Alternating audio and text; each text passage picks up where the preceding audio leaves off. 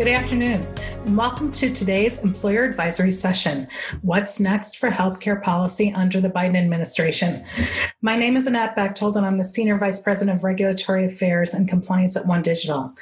As you know, this, uh, this series of advisory sessions has been in response to a rapidly changing economic and healthcare landscape.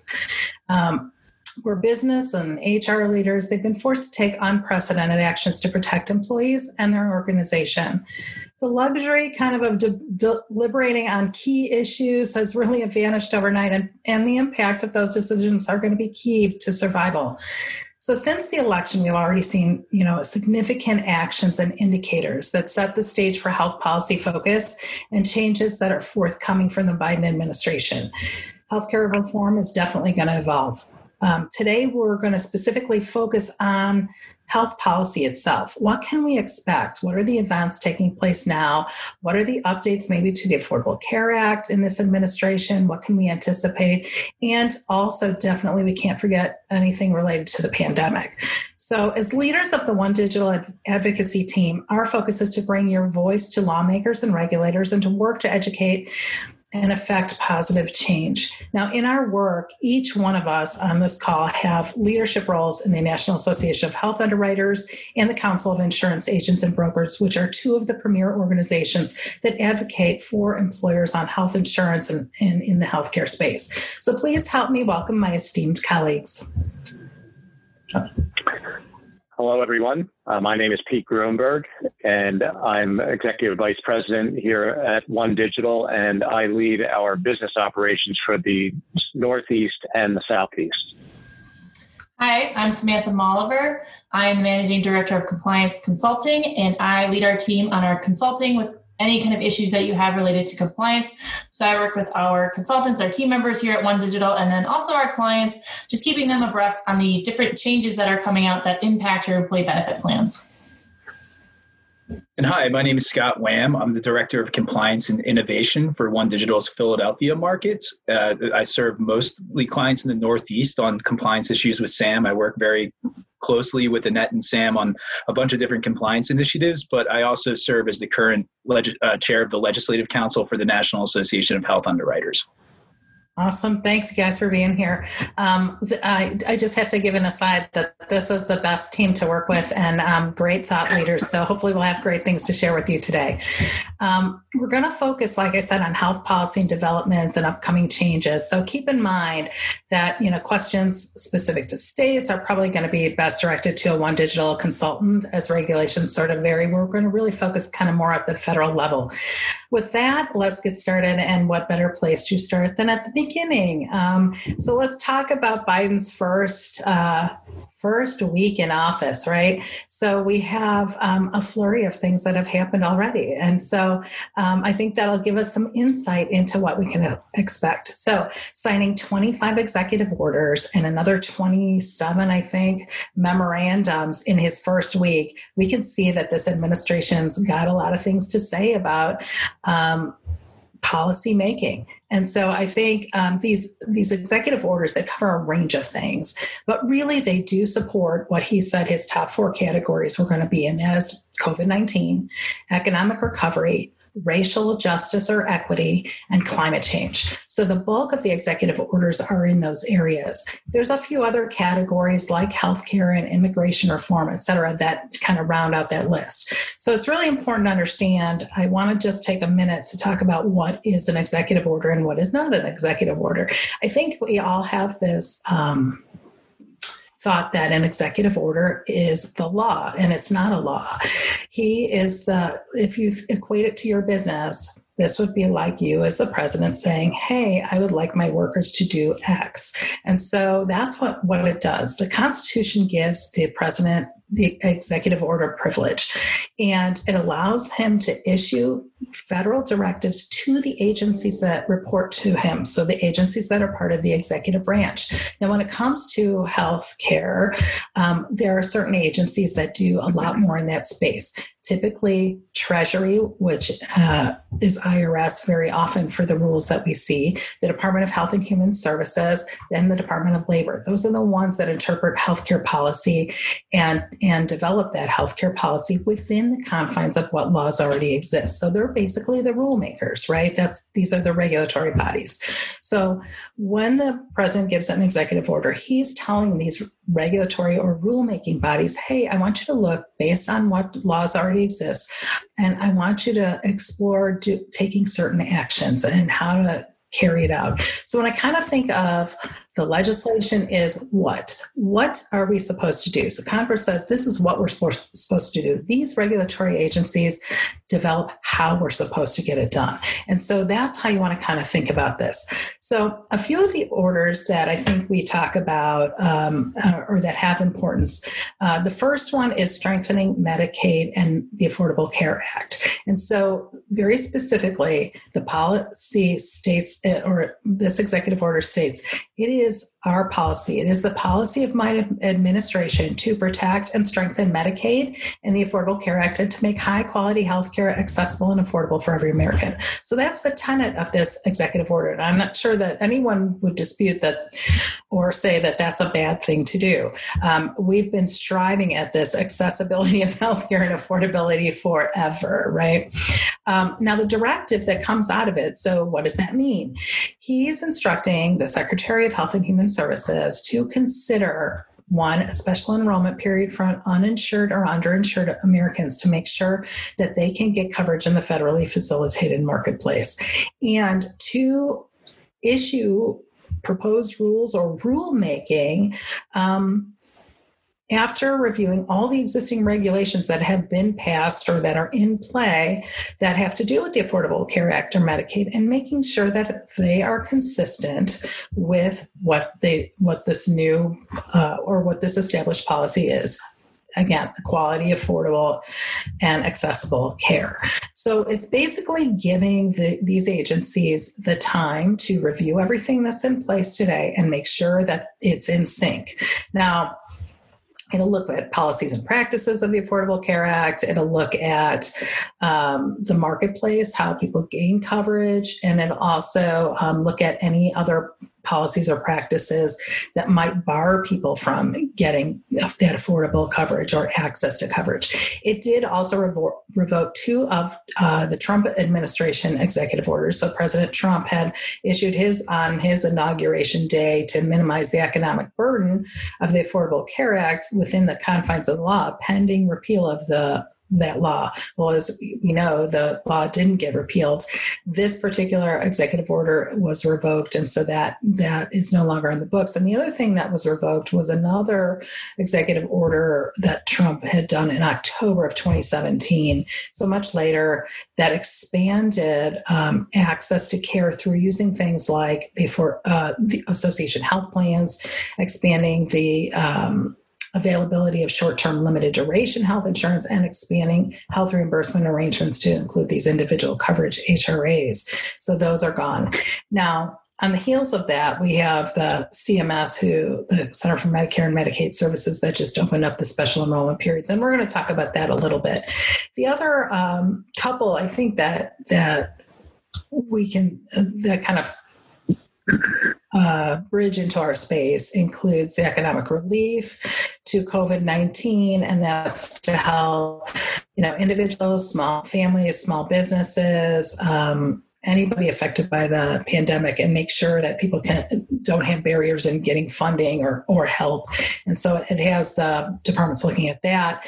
The other one that we're going to spend uh, some time talking about because i know you all had some questions when you sent them in earlier about oh we've got uh, you know what about the vaccines and how does that work with healthcare workers? Well one of the uh, orders is all about protecting um, health and safety, right? The workers' health and safety. So, to reduce that risk, um, that workers can contract um, COVID 19, they're going to start requiring certain things and looking at what else they have people, uh, employers responsible to do. So there may be some things there. And within two weeks, they're supposed to issue some guidance on what things they can do to further protect workers. So I think those are some some big ones. And then, of course, we've seen all the ones with domestic travel, et cetera, and protecting people. So if you have workers that are that travel for business, those will be things that you want to pay attention to.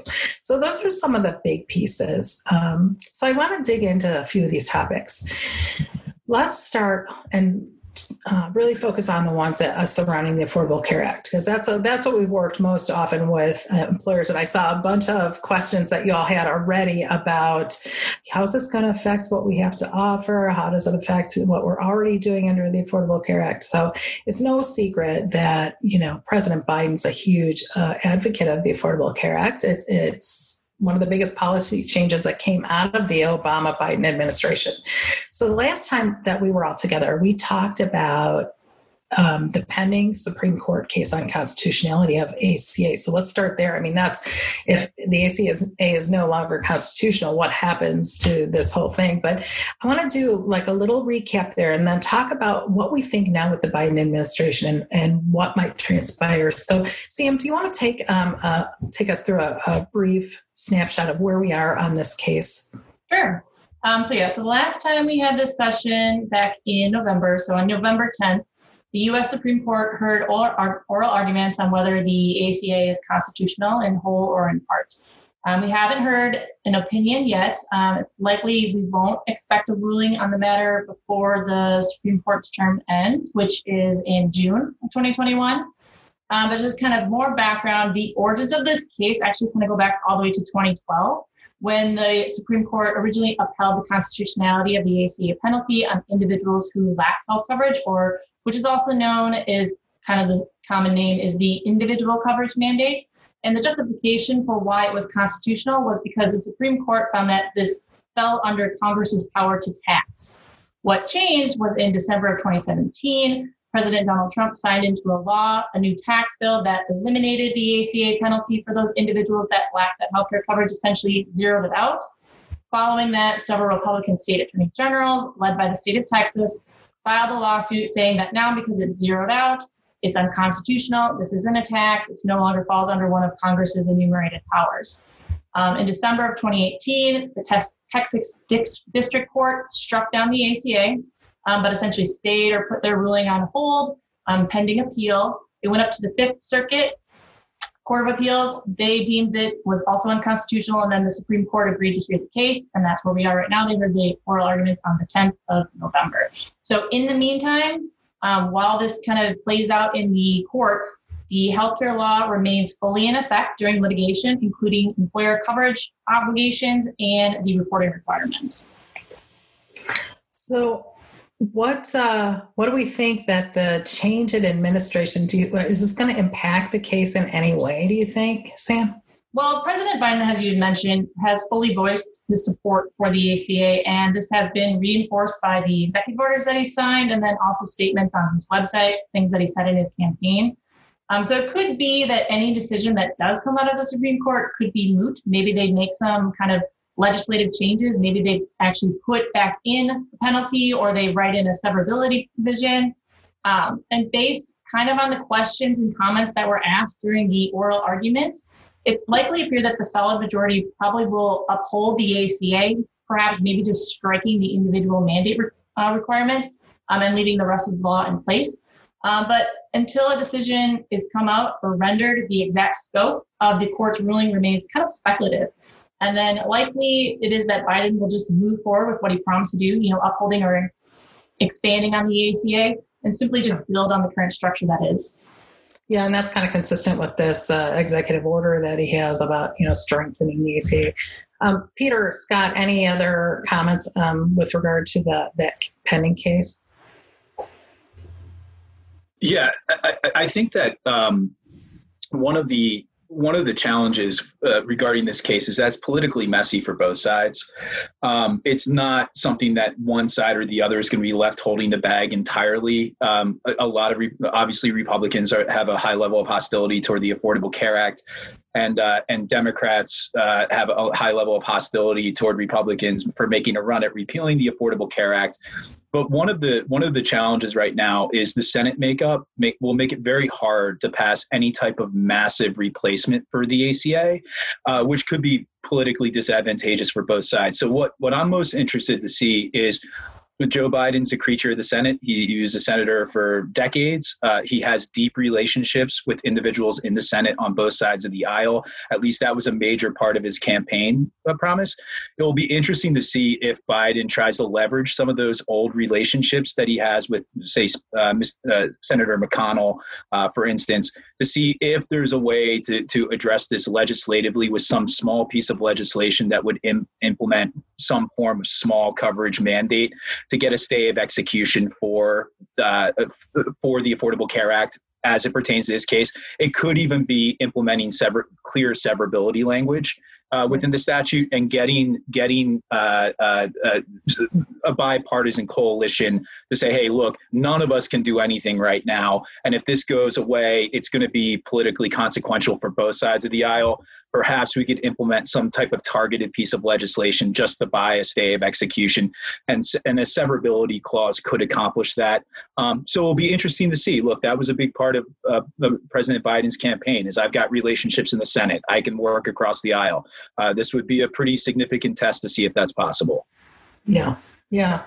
You know, and that the, I was going to say the only thing I, would add to that is just given um, once uh, we from our last session that we had, and, and at that point we didn't know how the Senate was going to race in Georgia was going to turn out. So the risk levels were still a little higher, and now that you know that's been um, been determined, and there's this uh, control from the White House through through Congress on the Democratic side.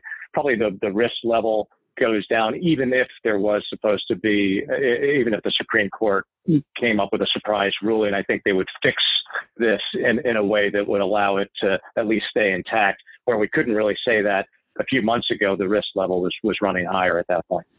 Yeah, that's a great point, Pete. Yeah. You know, um, uh, staying in this same vein with the ACA, you know, one of the first changes we're seeing, obviously, is this first executive order, right? Um, the announcement and then the subsequent announcement already and posting by the Center for Medicare and Medicaid Services to expand the special enrollment period. So when I look at the, the language on the expansion specifically, um, this applies to the federally facilitated marketplace. Um, so not any of the states that have their own state-based exchange. So, but, but that's like 36 states with the federally facilitated, right? So virtually most, right? Um, so it, it's allowing starting February 15th and ending May 15th, anyone to uh, exercise their right to come in without having necessarily some sort of um, rule or a, a, change in status, like they got married or they lost their coverage or things of that nature, which has, been the rule for a special enrollment period. Basically, this is pretty much anybody can just apply. So, with that, um, Scott, what's what are some of the pros and cons like with this special enrollment just saying okay here's just a new window. Everybody enroll now. Yeah so just to, to give a little bit of historical perspective on on open enrollment in the individual marketplace through healthcare.gov or your state-based exchange if you live in a state that has a, a state-run exchange is that back when the affordable care act was was being debated in congress and deals were being struck one of the big concerns that insurance carriers had before they signed on to the law was that individuals individuals would wait until they got sick and then jump in and buy health insurance when they actually needed it and and not buy, pay for health insurance when they didn't need it which is kind of how the system works. The system works when you have people who are not actively utilizing healthcare paying into the insurance pool to pay for individuals who are utilizing healthcare. So, in order to get insurance carriers behind the idea, they limited the window uh, that individuals could buy insurance. And if you didn't buy insurance during that time, you were frozen out throughout the year, unless, as in that reference, you have some type of life event. You, have, you, you give birth to a child, or you adopt a child, or you get married, or you lose your job, or uh, you lose your employer sponsored coverage. That would enable you to buy insurance. But the concept there is that is that you've had some type of change that would necessitate you jumping on. You weren't just waiting until you got sick.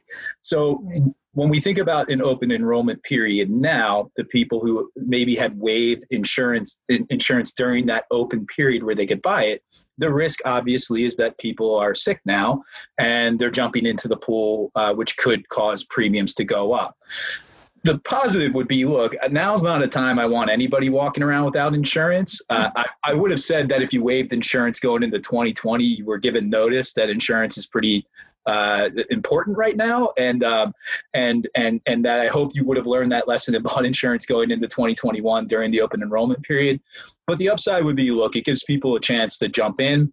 The downside would be people could be jumping in after a really expensive diagnosis, and uh, and it could cause an increase in premiums for other individuals who had been buying insurance all along.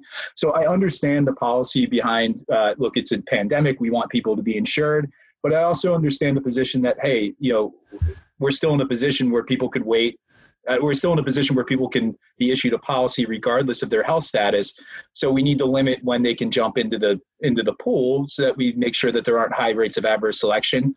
Um, I'm hoping that that impact is relatively minimal. It's not a huge window of time. Um, a lot of people have made their health insurance decisions for 2021, um, but I, I, see pros and cons on both sides. I'm hoping the pros outweigh the cons on this one. Yeah, Pete, any thoughts there?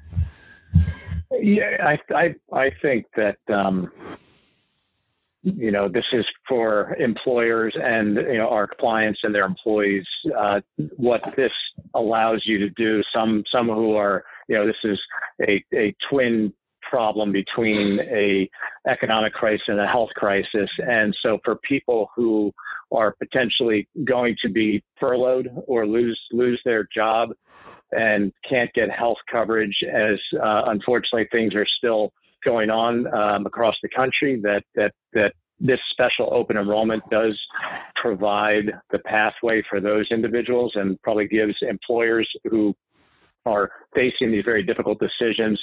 Uh, so these folks do have an ability as an alternative to, to, to COBRA and find their way onto uh, one of these exchanges.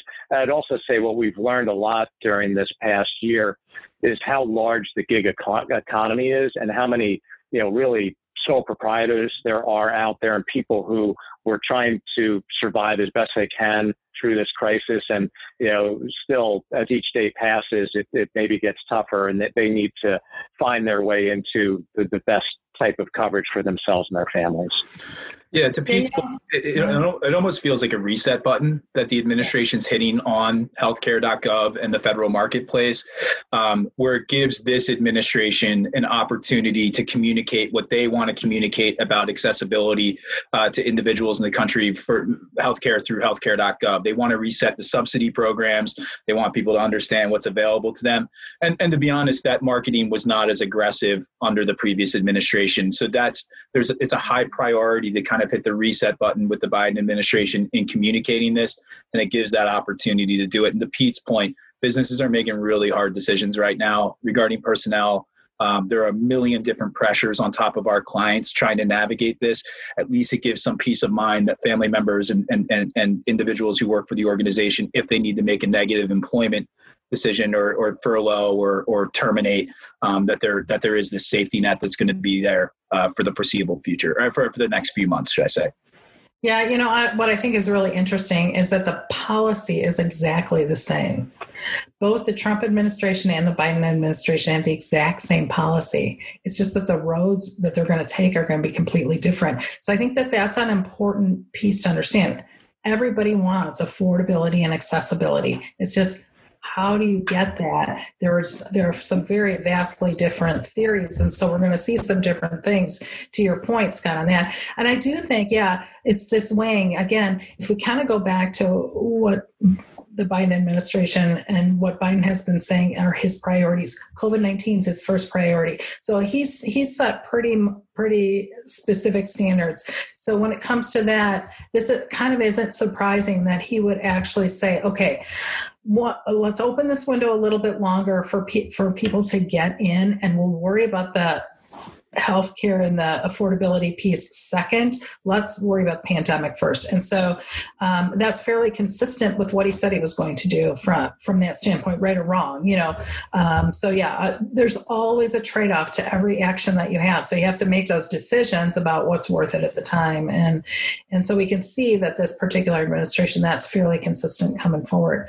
Um, you know, kind of running down that road a little bit. Um, one of the challenges of the uh, affordable care, uh, I shouldn't say well, I guess challenge it's been challenged, but one of the pieces of the Affordable Care Act that has been there for 10 plus years now, that is one of the tenets of the Affordable Care Act, is that the Affordable Care Act specifically dictates that the Secretary of Health and Human Services um, I want to uh, create a, a public option. So I want to come to that topic. But in this um, uh, in the affordable care act the second thing that it also talks about is that um, this affordability piece and that employers are part of it in that they are offering coverage and that there's subsidies in the exchange as well. So these are the two next things that i kind of want to talk about. So let's start with this last one. Um, under the affordable care act there are subsidies available in these individual marketplaces, right? So if I go and I don't earn, I earn less than 400% of the federal poverty line, I, they are going to help me with my premium. And if I earn, earn less than, uh, it used to say, and I earn less than 250, I get help with my out of pocket right? I get uh, my out of pocket, my cost sharing subsidies too, deductible out of pocket. So those become lower in those plans. Um, However, if my employer offers me coverage and whether or not they, you know, they make an offer to me that's affordable for, as the employee, but they don't pay anything for my children or my spouse, they don't have any contribution. That affordable, that's still considered an offer, affordable offer to them and they're not eligible for a subsidy. So this is what's what was termed very early on as the family glitch. And so um, Sam, is there any other like very specifically on the rules regarding subsidy eligibility um, and this affordability piece? Can can you maybe restate that a little bit clearer than I did? Sure. So yeah, so subsidy, subsidy eligibility is, as you mentioned, based on income. Um, but there is that kind of caveat that if the employee is offered coverage that's deemed affordable for the ACA and it provides minimum value, they're not eligible to receive that subsidy on the exchange. So even if they make below that income threshold, because they have affordable coverage that provides minimum value, they can't get the subsidy.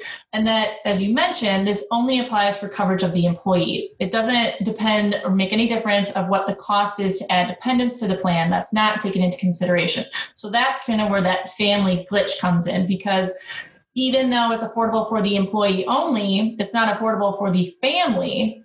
They're not going to be eligible for those premium subsidies. Yeah, thank you. That was yeah, better said than I did. and this and this was, I mean, from a business perspective, I remember consulting back in 2013 and 2014 with businesses who were preparing, gosh, even 2012, uh, businesses that were preparing for the employer mandate, uh, the employer shared responsibility provisions to take effect. We were working with a lot of companies who had had their employee populations that they had historically offered benefits to, and then we're having to now contemplate: Am I going to expand a massive benefit offering to a bunch of other employees or uh, potentially risk penalty liability. And you know out, out of an uh, you know sometimes fiduciary responsibility to shareholders out of responsibility to, to partners in the company um, they had to make a business decision that look we have to offer insurance some type of insurance to avoid these penalties because the paying the excise taxes for the penalties uh, is way more expensive than, than offering a base level uh, plan single coverage plan and making it affordable. So, in an effort to protect the company and, and to keep in mind the bottom line and, and really try to avoid uh, paying needless excise taxes to the federal government, a lot of businesses offered affordable base level, I would say it's a bronze level minimum value equivalent type plan to their full-time employees um, and, and, and they would allow employees to carry that contribution to family tier but the difference between single coverage and family tier as everybody on this call knows is substantially different right? Um, to where to where you know the family tier wasn't affordable at all. And and over time employers started to learn you know this could have a negative impact on the rest of the family's subsidy eligibility but they have to keep in mind their bottom line. So so employers understandably made the decision that look we got to protect against penalties but it has this negative outcome for family members. So, one of the things that is going to be targeted under the Biden administration is there a way that we can that we can redraft the language of the Affordable Care Act to uh, potentially make it the case to where look, the employee is not going to be eligible for a subsidy, but the family member can go get can go get a subsidy. The cost of that is going to be substantial. It's going to be a substantial price increase from where the Affordable Care Act sits right now from a budgetary perspective, but it is something you're going to be eyeing up. One other thing that I always found very interesting that if there are business owners on this presentation right now, uh, this might make you very angry to learn this little detail, especially if you invested vast amounts of treasure into coming into compliance with the employer mandate, is that one employer's offer of coverage can protect another employer from penalty liability. And, and, and how this happens, and this is why there's going to be an added level of scrutiny and urgency on this issue at the federal level. How this happens is let's say I work for One Digital, which is a large company who offers me perfect single coverage, uh, affordable, which they do. I'm just going on the record, the benefits are great. but let's just pretend uh, they don't offer great family coverage. Um, let's pretend that you know uh, uh, they don't. They do offer great family coverage. But let's pretend they don't. My wife works for another large company. Let's say that she works for an ALE who's subject to this to this uh, uh, employer mandate. Let's say they're not offering coverage. They're they're like we're just going to pay penalties. We're not going to offer coverage. One Digital's offer of single coverage that's affordable to me has protected my wife's employer from penalty liability because she can't go to healthcare.gov and get a subsidy because of the offer of single coverage to me. So one employer's compliance and and and and coming and offering this coverage can actually protect another company from penalty liability because the spouse or family member can't go get a subsidy. That, the, that's an awesome point. You are absolutely right. Um, I, I, think back too to um, I had never really thought about that, but yeah. So that's there's an extra cost for those employers because potentially that can then start to hit them because now we did we, so we had a very what do you what do you think's going to change? What what what might be the risk uh, going forward that that might uh, the Biden administration might change relative to that? So what you could do is you could, in order to address that protection, one company protecting another, you could draft language that says an employer's offer of affordable minimum value c- coverage just impacts the employee, right? Who's being offered that coverage, but it doesn't impact the spouse or dependent children and then that spouse would be eligible to go get a subsidy. We did an analysis with one with a very large client of ours in South Southern New Jersey in a rural part of the state where they were protecting more or less every other employer in the county because they were offering minimum value affordable coverage and they were finding out that a lot of their, their local competitors were not. So all their employees and they had spouses that were working for those competitors couldn't trigger a penalty. So that's something that I, I hasn't gotten much play in the media hasn't gotten much coverage but is it, you know it actually could form the basis of a constitutional challenge to the affordable care act's employer mandate. Uh, there are no other i can't think of another example of a law where one employer's compliance can protect another employer from exposure. That's and that's such a that's a huge thing. You know, I was thinking about the nuances that you're giving our employers these light bulbs of ideas, and I'm like, mm, just bump the brakes. nice going, Scott. Yeah. you know, when I think back to why this came about, too, um, you know, it was it was again this this idea of this is a law passed that says what, but the how doesn't really fit. And so when the when it was when it originally came out and was talking about affordability, it was supposed to be based on on the family income, right? Affordability was supposed to be determined based on family income, and, and um, the uh, Kathleen Sebelius, who was the uh, secretary of HHS during the Obama administration, she got a barrage of employers going, "How are we supposed to know that? We don't know people's family income. You can't hold us accountable. How would we know that?" So then, the, in the rulemaking process, they said, "Okay, well, we'll base affordability on the employer mandate and the penalty only on what's affordable to the employee." But here's where the two don't meet. Then, right? Is this affordability It's for the rest of the family? Family, et cetera. And this is what caused that family glitch piece. So it's a really good example when we come back to, let's say, the what and the how don't necessarily meet, and what are all the unintended consequences, and trying to piece solutions together, you know, when you think about that. Um, talking about. Do you think that Biden is looking to maybe remove kind of that firewall, whatnot, with like, you know, if you have affordable coverage that's minimum value, to expand subsidies out for anybody just based off of income? Well, so here's something that I I definitely think he's going to. I definitely think he's going to because one of the things that he said, if you remember back in during all of his campaigning, was that no employee should be should have to take their employer plan. And I think that those are important words when we start to think about what you know what is the right solution from the administration standpoint? Do they think um, you know do they do they want to put the individual more in control of of their options right? And so if i'm you know my employer makes this offer if i don't take that nobody's going to help me with my premium, right? I'm stuck with I have to take the employer plan whether I like it or not. And so I, I do wonder about that. I don't know about you, Pete. Do you think about that too? I mean, it's it, it was definitely as you said. It was he he made comments and then you'd see maybe a, a clarification or a retraction about that because he knew those words were stepping over a line now into covered mm-hmm. employees at an employer and mm-hmm. what might happen if they did suddenly allow people to opt into the exchange off of a covered plan because that was not the original intent but right. you know I, I think we're, we're, all watching that that closely and i think that's part of our collective advocacy because yeah. i think you know depending on from an employer perspective, that that can be a good or or, or bad thing, uh, you know, depending on your your goals and objectives with what you're doing for your employee population. And exactly. and, Pete, and, and Pete, the, the the I think it's worth mentioning that to do that would require statutory action, right? It would require legislative action. One detail that is really important to keep in mind for anybody who's listening to this presentation is that the more progressive policies that Biden has, um, for instance, potentially removing a firewall between an employer offer of coverage and subsidies on healthcare.gov is not universally accepted within the Democratic Party.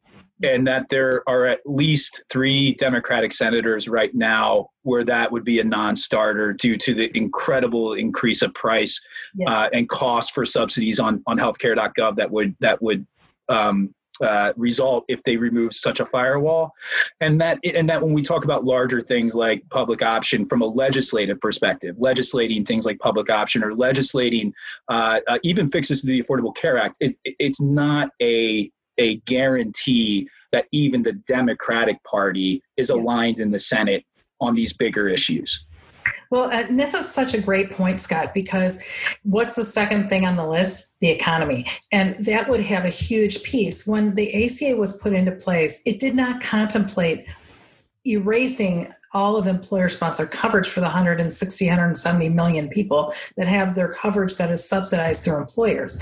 It never contemplated that. And to do something like that would be a significant change in cost. So that, yeah, so exactly. But could they look for some place for the to try to help uh, employees on this family glitch piece? I think maybe, yeah, you know, um, that that's something because a lot of that came out of the, that rulemaking piece. That there might be some things there that that could be helpful. And what you don't want to do is to keep prohibiting those. I want to pivot a little bit to um, on this ACA piece.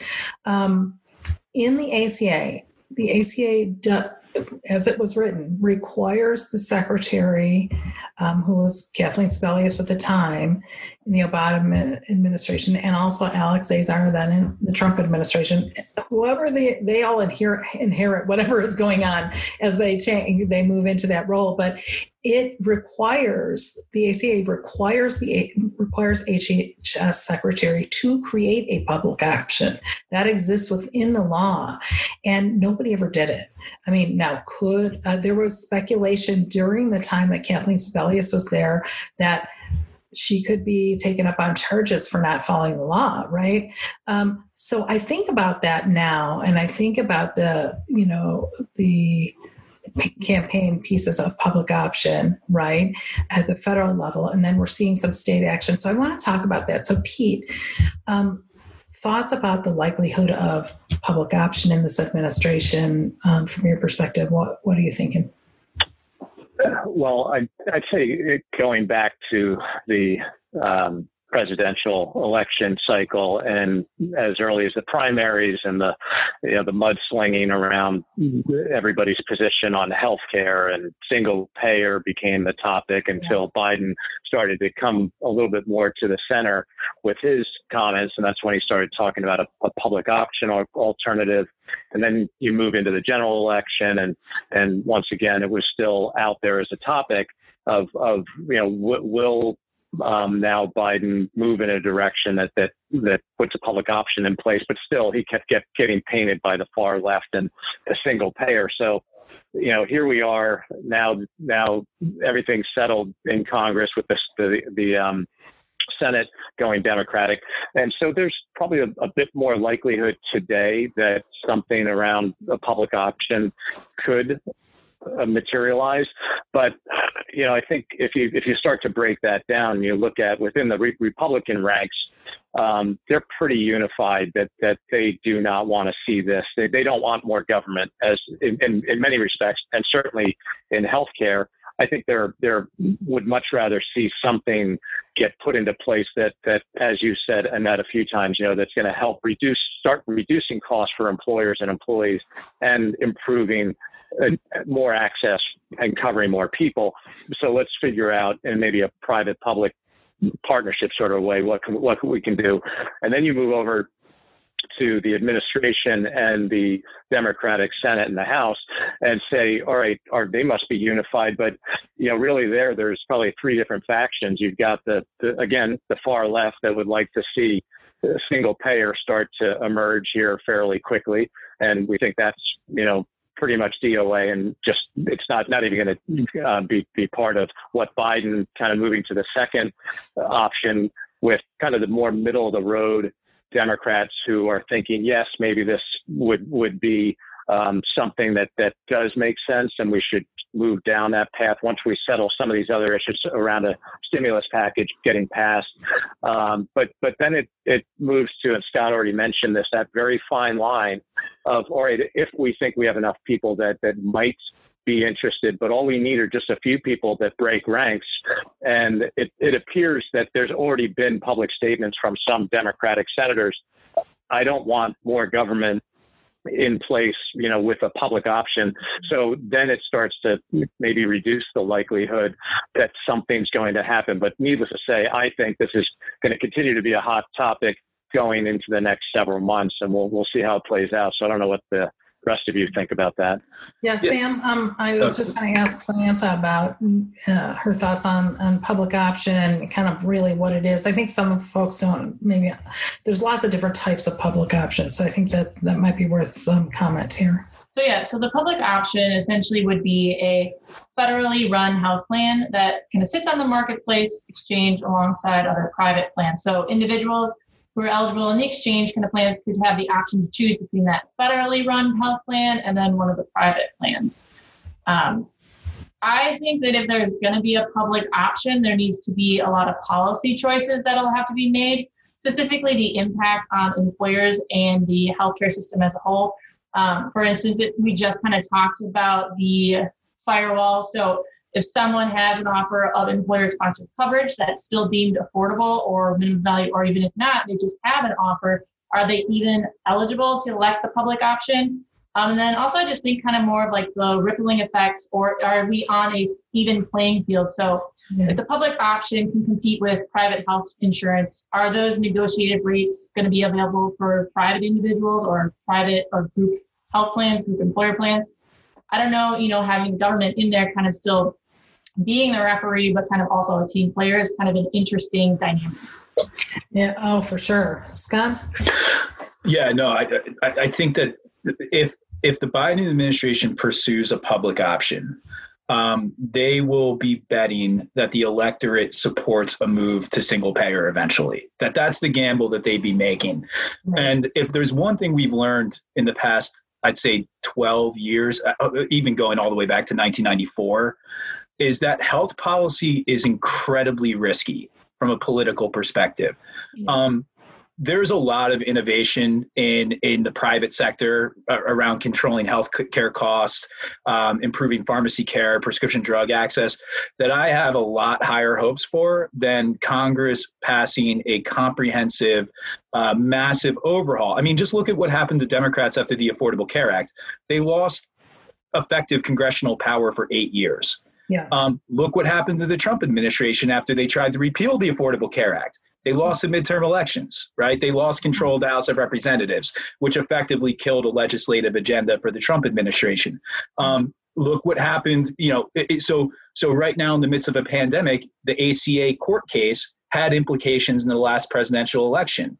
Uh, that was a major talking point for Democratic for the Democratic side um, that got them the presidency, the House, and the Senate right? So it, this is really risky territory politically, and uh, and the the level of courage, or if courage is the right word, gumption, it might be a better word, uh, to to make a run at this. They would be betting that there is a massive amount of support going this direction that I just don't see yet. And looking historically at, at health policy generally, uh, I, I, I'm, I'm holding my breath more for private sector innovation and controlling costs than I am for, for, for getting everybody in lockstep behind uh, some of these larger programs. I think those are those are. Go ahead.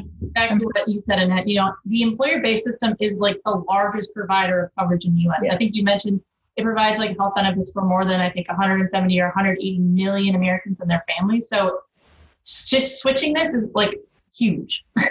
yeah, yeah, it's not something to be taken lightly for sure. The other thing that uh, you made me think about, Scott, I absolutely agree with you. I mean, that it, it's significant. I think the other thing that we've really learned over this time, and and I agree with you. I go back to '94 when small group reform came in. I go back, you know, in '97 when you had HIPAA come in, and all these big pieces of legislation that changed. And even back to when managed care was first introduced in the 90s, you know, um, and watching all of these changes. I think the one thing we keep learning over and over again, or maybe not learning, maybe that's a thing, is that one size does not fit all. And so all of these sweeping pieces of legislation, they they're good for some and they're not good for others. There's winners and losers in all of these. And I think you bring that up really well. Is that worth the risk polit- politically? Because you're not going to win everybody over with whatever you're trying to do. And and we see that it, you know, everything was set up at a state level, right? The states have authority over regulating uh, and all of the mandates that exist at the individual and at least at the small group level that's who drives everything. And so to have this federal legislation sweeping has really been challenging for these individual states. And now we're seeing some of the states, right, Scott, that are coming out and saying, well, maybe we're going to do a public option, right? And they're doing things differently. So it's not just this, the, the federal level. I, I think, Annette, that's it's a good point uh, uh, that that this might be more likely to see something emerge at a given state level, and and it'll be interesting to see how it rolls out, how it works, and and and um, but but before you take this bigger bite and bigger risk like Scott just described, it's it's probably less likely it'll happen at a federal level. Yeah, and what's what's interesting is is right now Washington State is a state that implemented a public option, but the legislation was passed in Washington State implementing that public option before COVID nineteen. Right. right. right now, so so one of the concerns that um, the medical community has with a public option is that the reimbursement rates um, paid to providers would be much lower than what they receive from the private private insurance markets, which means they get paid less. Um, providers are an incredibly sympathetic population right now. Um, politically, it's very risky going after the provider community when we're asking them to sacrifice their own uh, uh, health and safety to treat those who are battling COVID.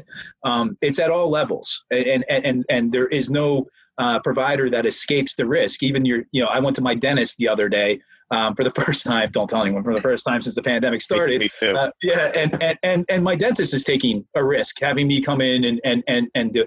So so every provider right now is in a position of uh, where we're expecting them uh, almost to a level of entitlement that they make this sacrifice and messing around with their payment structure right now at a governmental level um, is politically risky to say the least, especially since we don't know when we're going to be through this situation. We don't know when this is going to end. We all fingers crossed it soon. Vaccines work, but right. you know we're asking them to sacrifice right now, and they're they're a sympathetic population.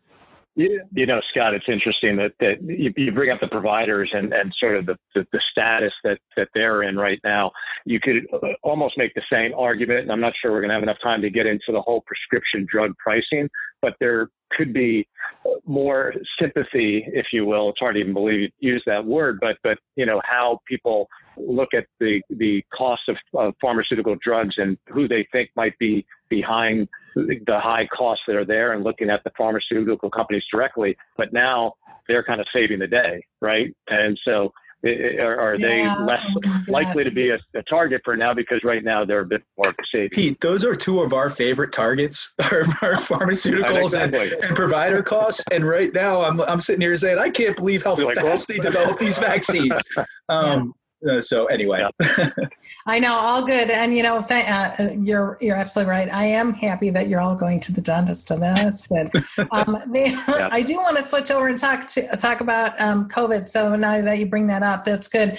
Uh, last topic that I really want to cover because I know we've gotten a lot of questions in the queue on this, and also um, before this session started from employers, and we're getting lots. Um, since the pandemic and the national um, emergency is still in effect, um, we have we have to. There's a lot of focus for employers on like what else do we need to do, what else is next. So, um, you know, we've done lots of when the Families First Coronavirus uh, Relief Act came out. We had the extended, the emergency paid sick leave, the extended leave, et cetera, that expired in December. But there were pieces in the Consolidated Appropriations Act that was passed in December. So um, we get a lot of questions on this. So, Sam, I wonder if you can take us through um, what is this extension that came out um, to the FFCRA with regard to these things from the uh, Appropriations Act? Sure. So, as you mentioned, the FFCRA actually expired on December 31st, 2020. But through the CAA, this massive piece of legislation that Annette so graciously read for us, and there's a blog on our on our website for it, um, there is a portion in there that kind of extends the payroll tax credit for any type of leave under the FFCRA. So the CAA doesn't actually extend that December 31st expiration date, which means that employers are not required to provide paid sick leave or that expanded FMLA, um, but rather if an employer has the option to voluntarily extend it, so if someone, if an employee has kind of a leftover balance or they never used it in 2020, they can extend that out until March 31st, 2021. So we've got an extra three months. Well, now we only have two months, it's February. And during this time, if the employer allows them to go out on that leave, they still get that payroll tax credit. So the CAA doesn't give an additional, it just means whatever you didn't use in 2020, the employer has the option again, it's all voluntary to allow you to take it during the time frame until March 31st, 2021. Yeah, so um, so that's kind of uh, you know it's kind of interesting that some of these come out and are optional for employers instead of saying employers you have to. These are some of the first things I've seen like that that I can think about where the employer has the option to do something. Um, it's available if you want to use it and not, you, and they can do it for two years, right? It could be or I'm not two years. I'm sorry, through the 31st. It's the allowable for their tax credit too, right? Yep, they can. So I think that that's interesting. Yep. I mean, I think it, yeah. We've also seen some states have kind of updated their own kind of yeah. paid sick leave. So they may be updating or issuing new ones related to COVID 19. So they could be based off of COVID 19 type of leave or illness or quarantine. And then I've seen some other states have done it for school closures because I know a lot of the paid leave usually is just related to an illness or sickness. Um, but some states have, or actual local authorities have extended it out to kind of these school closures, allowing these paid type of leaves. Yeah. So the employer can pick, right? The employer can say, hey, maybe I want to allow this extension on the sick pay, but maybe not for the extended family leave, right? Correct. If you, yeah, you're talking about the ex- emergency paid sick leave or the expanded. FMLA. Yeah, so they can choose one or the other, or both, or neither, yeah. right? Because they're, yeah. if you looked at the like actual language, they're two separate provisions, and so it's saying you can extend this one voluntary, you can extend that one voluntary. Yeah, and I think oh, uh, we've been uh, getting a number of questions with that, and um, so I uh, thank you for that because that's one of the things that we've seen on that piece with COVID. What do I do as the employer? So Scott, you brought up. I'm going to put you back on the spot because you brought up the vaccines. so now the vaccine availability that's a hot topic. Can I require vaccines? Um, and can I get them and have them do vaccines on site? What uh, what can you share with us in this area? Yeah, so this is a this is an area that's still developing, and the guidance that we have right now on mandatory vac- vaccination policies are, are a hangover from the previous administration. So we're expecting the guidance to change in some way, shape, or form. But generally speaking, the answer is yes, but it depends. So, can I require vaccines? The answer is yes, but it depends. Which is, if you go to law school, that's everything you ever hear from uh, from lawyers. Is it depends.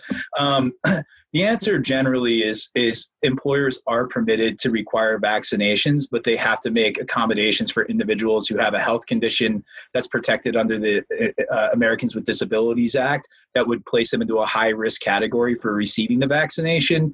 And then um, they also also for individuals who have a closely held religious belief or objection to uh, receiving vaccinations. Really, what what these what these tests boil down to are individual circumstances. There is no bright line that you can draw where you can require somebody who has a protected, where you can take a negative employment action against somebody who has a closely held religious belief for refusing to take a vaccination, or for somebody who has a protected disability uh, for, for refusing to take a vaccination they're very specific analyses and it really boils down and it differs from company to company employee to employee. So just for instance if I had an employee that was in a high risk category due to a health condition, what the law would expect me to do is have an interactive conversation with that individual to assess whether there's a reasonable accommodation that can be made for that individual that doesn't place an undue hardship on the business. So, can the individual telecommute? Can the, individual can the individual work on site at, at lower trafficked hours? Um, ultimately, though, there are situations where if an individual poses an undue uh, i'm sorry an undue burden the accommodation poses an undue burden on the company or the individual being on site would pre- uh, present a clear present high risk to other employees, that an accommodation may not be made. But the hardest thing that employers are going to have to wrestle with is how do we draw this line? Where do we draw this line? When do we feel comfortable drawing this line? Um, it's a big decision.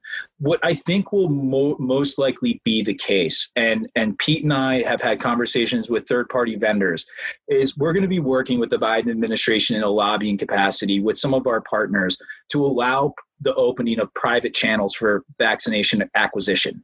Right now, vaccines are flowing through the through the government to the states, and then the states are really running the program and how they distribute vaccinations. What we would like to see develop over the next few months is an ability for third parties to acquire vaccinations, and then employers to say to their employees, "Hey, look." We have this resource. You can go get vaccinated if you want They'll handle the firewall, they'll handle the administration, and then the employer isn't as involved in the direct administering of the vaccine. They're not asking any questions about health conditions. They're, they're offloading that to a third party and they're giving the choice. The difficulty will come, and it will come to a lot of businesses. What do we do with the person that will not get it, who does not want to get it, and and needs to be on site? And it's a it's a complicated question. I mean, Samantha, you know, you've been heavily invested in looking at this from an EEOC perspective as well. I mean, is there anything that pops in your mind regarding the complexity of the situation that I'm I'm not stating here? Beyond what you've said from like a compliance standpoint i just think of also what the message is that you're going to be you know other than like in like a high risk you know healthcare kind of situation if you're mandating that your employees need to be vaccinated what kind of a message are you sending to your employees? Like if you are just working in an office building that's something else you need to be kind of taking note of. Um, but yeah, I mean, we also need to kind of understand more if the EEOC is going to provide guidance on what is actually a reasonable alternative. Is it just isolation or telecommuting, or is there something else that they could be doing for this reasonable alternative um, so that they don't have to get the vaccine? Well, well that's the hardest thing that I wrestle with because because we all get these calls from our clients. I mean, Annette, Sam, myself, Pete.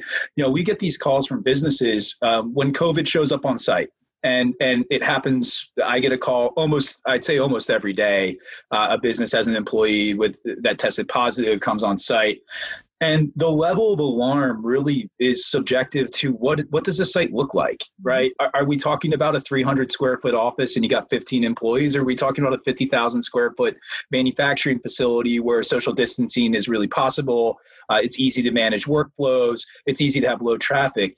There are there's an incredible amount of subjectivity in assessing these these situations that can be really frustrating for employers so when you start thinking about what type of reasonable accommodation could exist for somebody who refuses to get a vaccine you're going to have to consider things like that you're going to have to consider what does my workspace look like one thing that Annette and i have had conversations about um, is the likelihood that a property and casualty mm-hmm. uh, a, a P&C liability carrier, and I'm getting out over my skis here. I'm out of welfare. And Annette knows way more about this than I do could potentially be considering whether employers have vaccination policies in renewals.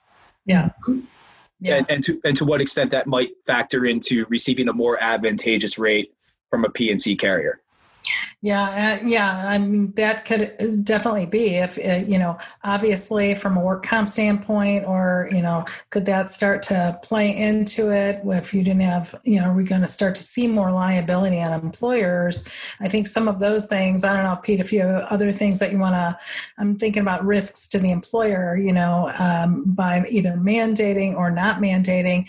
I mean, I feel like it's this very tight line that that these employers will be walking. Um, it could be great to mandate. It could be not so great to mandate. you know, yeah. depending on the circumstance. Yeah, I, would agree, and I, I, think what I would add, certainly for all the employers on on this um, webinar, you're, you're all going to be making decisions that are unique to your businesses and the you know the, the type of industry and and what what it means to mandate or not to mandate, and then the risks associated with uh, a mandate, even with the caveats that that Sam and Scott outlined here, with without really precedent out there, even though the EEOC seems to have have green lighted this, but that doesn't mean it's not going to get challenged and and and going to have to to face what what it really means. So, uh, you know, for us, this is very fluid. You know, we we intend to do more, um, you know, regional and national webinars over the coming weeks and months on this topic, and you'll be able to, as frequently as you can. We always hope all of you are, are going on to our our coronavirus website hub that we had, the hub that we've had up on our website for for really almost the past uh, year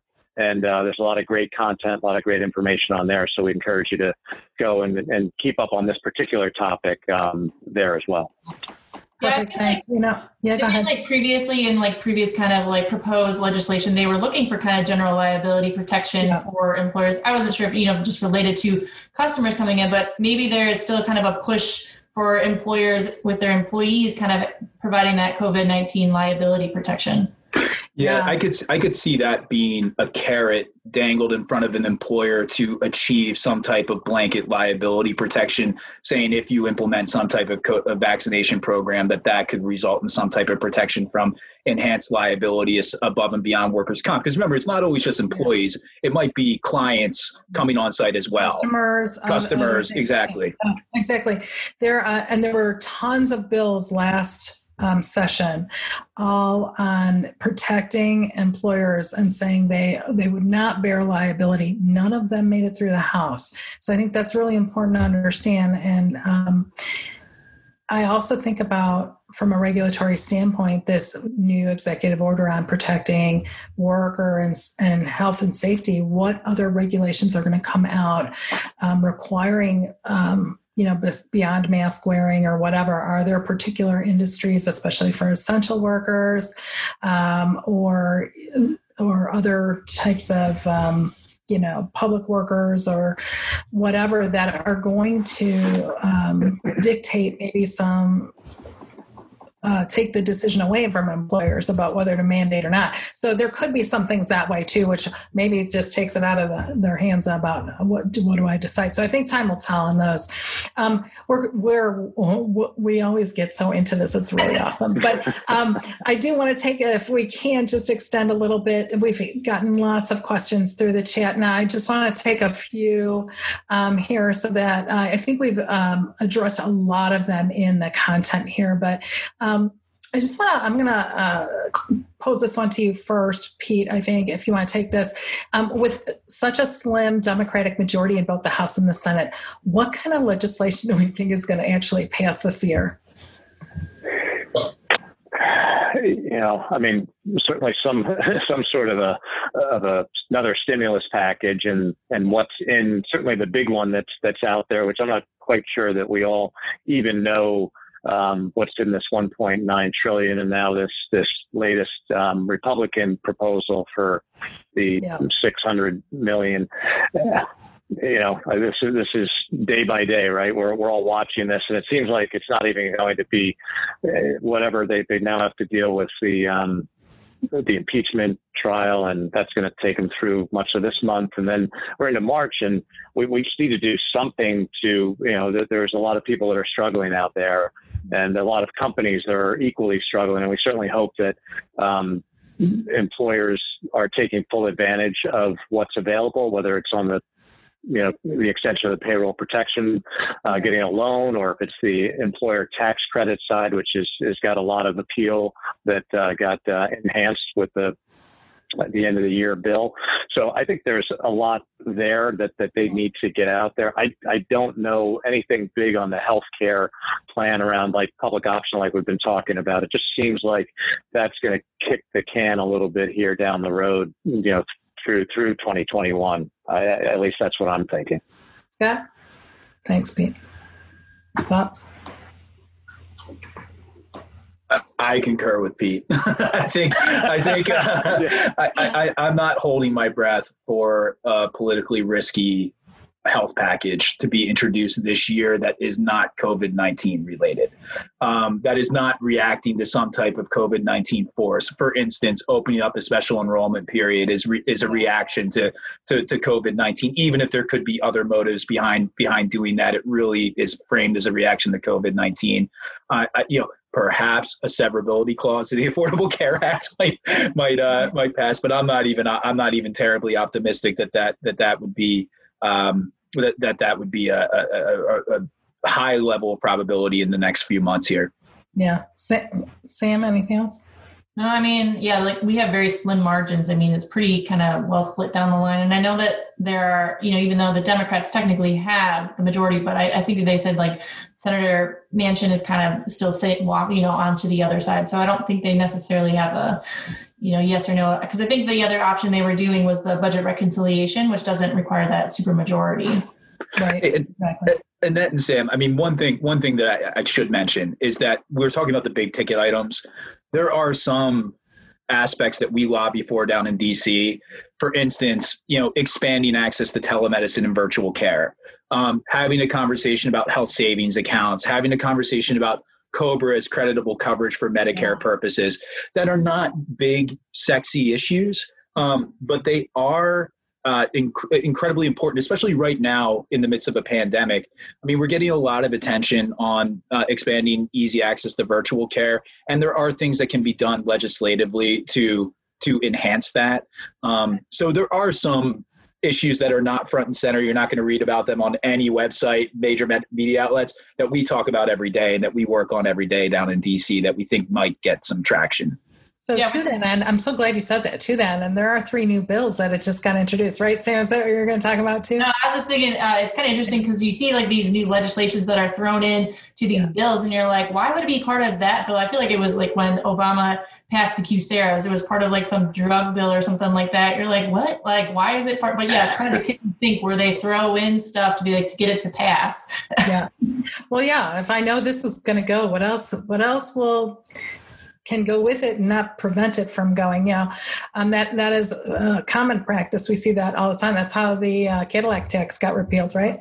Yep. The um, um, I will say there are three, to your point, Scott, there are three new bills that just got introduced in the House. And so one is to um, allow direct primary care, uh, if you have that, the contribution not to affect your uh, or disqualify your HSA contributions. You know, um, COBRA as creditable coverage comes up on a new H, I think 692 492 something like that as part of that. And also like some penalties on medicare part b if people don't enroll on time. And so there's some different things. And there's a lot of these smaller things that really affect a lot of people that we talk about that we'll be spending time on that i think there could be a lot of agreement on. And so um, those will be definitely things that we we focus on. Um, there are a lot of issues there are a lot of issues in that when we get on the dc that you find yeah. they just weren't aware of on either Correct. side of the aisle. Sure. Right. Yeah, that, that they just had no idea they were. I didn't know yeah. that. Yeah, we get out of that. Huh? That doesn't make any sense. That's what we think mm-hmm. too. Yeah, I know we do get a lot of those. You're right. Um, good. Um, last, uh, or oh, this is coming up. This we've had a couple of these.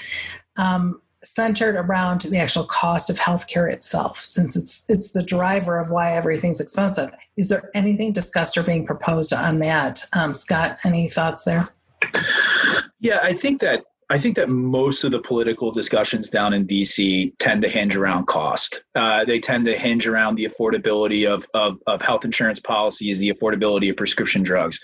So they're always being discussed. The, the question becomes to what to, to what um, level are they going to what's being discussed is the policy going to be effective in delivering what um, people want which is greater access lower costs uh, better care um, the, the realities of drafting a piece of legislation that is going to deliver what I know my clients want, uh, which is a flat renewal year over year uh, uh, or a negative renewal. I'm not totally optimistic that we're going to get there that way. What I am hopeful of though and what hopeful for is that covid-19 if we're going to take a silver lining from the past year it's shining a bright light on cost drivers within the system that may not have been front and center in years past.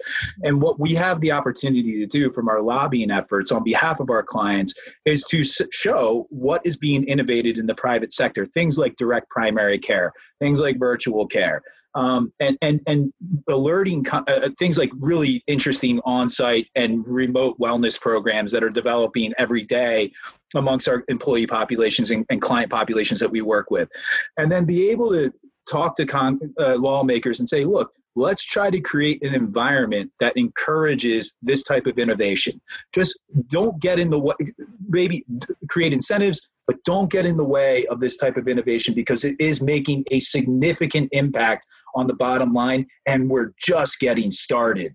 I mean, it's really just starting. So, I, I, I, just to add, Scott, to what you were saying, and I think you know it's it's trying to find what what is the one thing that we can do, and you know there's there's many levers, many different uh, ideas that that that I know we're all talking amongst amongst our organizations that we're a part of, and and one certainly uh, the opportunity is there to have the government really do what they can do with their muscle of their you know the, the, the wallet so to speak and provide a reinsurance backstop you know which they do on the property and casualty side. You know you think of the terrorism coverage that was created when when 9/11 happened, or, or like we have with flood insurance. You know, there are things they don't have to be in the actual doing of or the administration of, and the you know far left idea of a of a, single payer uh, all in model. But but how can they use that muscle to provide on these marketplace exchanges for individuals to provide that reinsurance in, in a in a carefully designed way that's going to bring the cost down. And there's about a dozen states already starting down this path, and it's already starting to yield lower costs. So I think we could build upon yeah. that. That's probably a good good strategy.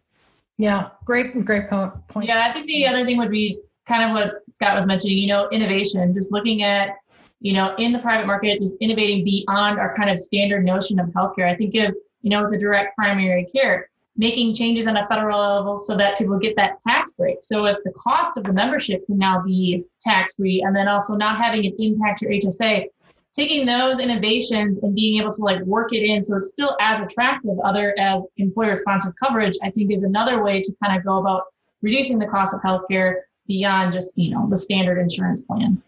And, and, Sam, I mean, uh, uh, you know, this year and going into next year, the government took a major step in creating an ecosystem where companies like OneDigital can deliver incredible results to our clients by in, shining a bright light on the cost of care and, and shining a bright light on the negotiation between uh, payers and providers and having and placing a, a requirement that that data become public and published and actionable we've been chomping at the bit to get access to that data for gosh i'm annette and pete i'm sure as long as uh, everybody's oh, yeah. been in this industry now you know the sophistication of the, what we can do with that data and make it usable and start steering uh, uh, individuals to high performing lower cost uh, uh, providers we're just i mean it's it, I, i'm you can hear how excited i am. I feel like i'm standing on the the edge of a revolution in in how we can use that data. That's an example of creating the ecosystem that we can that we can innovate with and deliver some real results. Mm-hmm. yeah you're talking about the transparency rules and all that. Yeah and i think you know having us going in there and lobbying because i mean the people that are you know our congressmen don't necessarily have insurance as a background. So us going in there especially you scott and explaining it to them to help build this ecosystem yeah, and I think th- those are huge things, and those will be things we'll continue to focus on. I know we're a little bit over, but I want to take one more question before we wrap. Um, we've allowed, uh, here's the question we have allowed high risk employees, 14 of them, to work from home with doctor certification of the condition. At what point do we bring them back? And we don't have a telecommute commuting policy. So, is there some sort of legal risk in mandating that they do come back? And Sam, I'm going to start with you since this is. oh, like, I, I, first gravitate to the compliance. Yeah, I'm definitely deferring to the attorneys on, on this. Uh, well, a little closer in my comfort zone. I think you have to look in kind of to OSHA and to yeah. kind of their guidance on mandating employees coming back to the workplace. Generally, um, I think teleworking is a good option. So making that available if it's an option. I do recommend having a telework policy. It's always better anyway to have some type of policy so that your employees know the terms and kind of conditions of it. Um, and then if teleworking is not an option, maybe it's only for your kind of your non-essential, they can still work from home. Um, really, you're just trying to protect them from, you know, the undue risk of getting COVID-19 or the exposure from it. Yeah.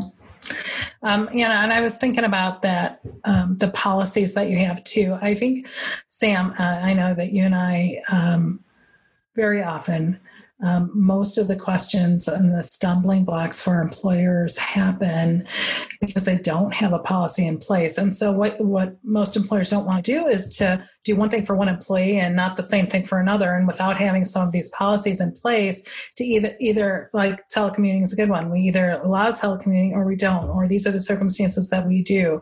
Um, then, you know, you're kind of backed into a corner to start making these one off decisions. And that's where you start to get on risky ground. And so, yeah, the more you can um, put in policies about that those working environments and, you know, what does it take to it's when can somebody return? So it's not even like when do we take them when can they come back too? We've seen that a lot with covid right?